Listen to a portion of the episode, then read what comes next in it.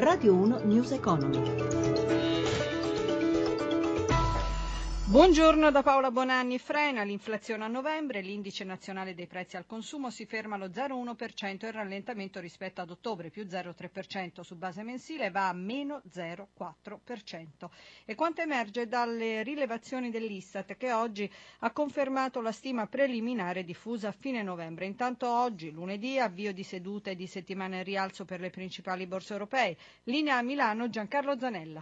Sì, buongiorno. Prosegue al rialzo con Parigi che traina i guadagni per quanto riguarda i principali mercati europei, guadagna poco più di un punto percentuale, seguita da Madrid 0, più 0,67%, guadagna mezzo punto percentuale Londra, Francoforte lo 0,37%, a Milano il Fuzzi MIB in questo momento guadagna lo 0,44%, eh, grazie anche ai buoni dati sulla produzione industriale nell'Eurozona, salita ad ottobre dello 0,6%, su base annua più 1,9%, così anche l'Italia più 0,5% sul mese, meglio l'Unione Europea più 2,4% nell'arco eh, dell'anno. Per quanto riguarda il mercato obbligazionario, spread BTP Bund appena sopra i 100 punti base, a 102 punti base, con il rendimento del nostro decennale che sale all'1,58%. Per quanto riguarda i cambi, l'euro in leggera flessione rispetto al dollaro, ma è scambiato eh, sempre sopra il cambio di un dollaro 9 cent. Da Milano Giancarlo Zanella, te la linea.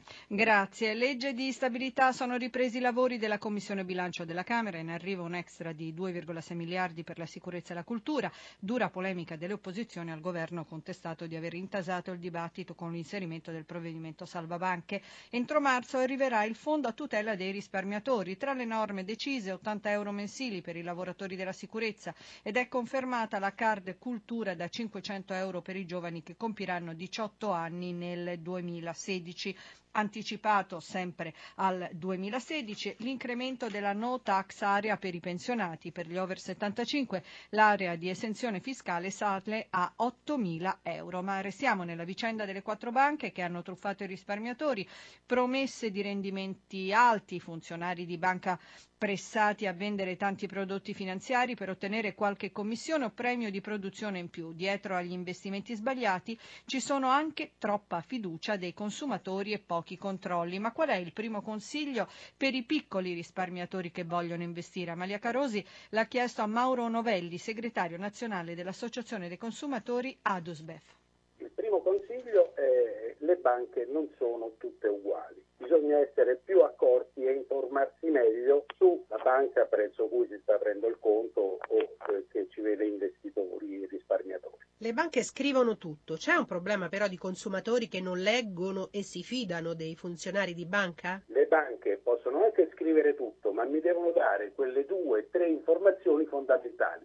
Quando investo, posso perdere tutto? Se compro quel prodotto? Sì, no. Secondo, quel prodotto è liquido, cioè io posso venderlo quando mi pare anche quel giorno che l'ho comprato? Sì, no. E poi la tassazione che grava su quel prodotto. Queste tre informazioni mi devono essere date, poi gli devo dire se sono in conflitto di interesse oppure no. La Banca d'Italia non può vigilare sui singoli prodotti finanziari e sui singoli impiegati di banca, ma su che cosa può e deve vigilare? La Banca d'Italia deve vigilare sul mantenimento di un mercato corretto e di stabilità del sistema.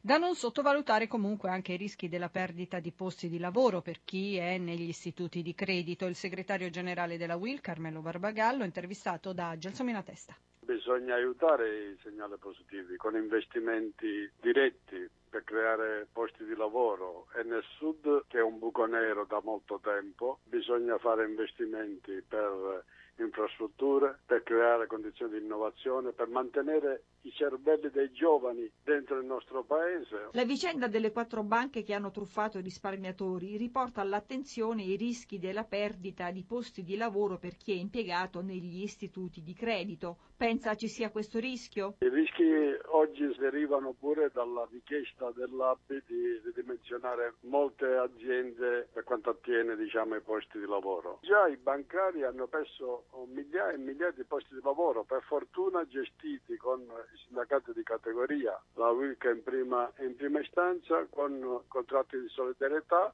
attraverso un sistema anche per cercare di eh, creare le condizioni per non perdere molti posti di lavoro. Ma bisogna monitorare bene il sistema bancario italiano perché troppo spesso diciamo che è tutto a posto.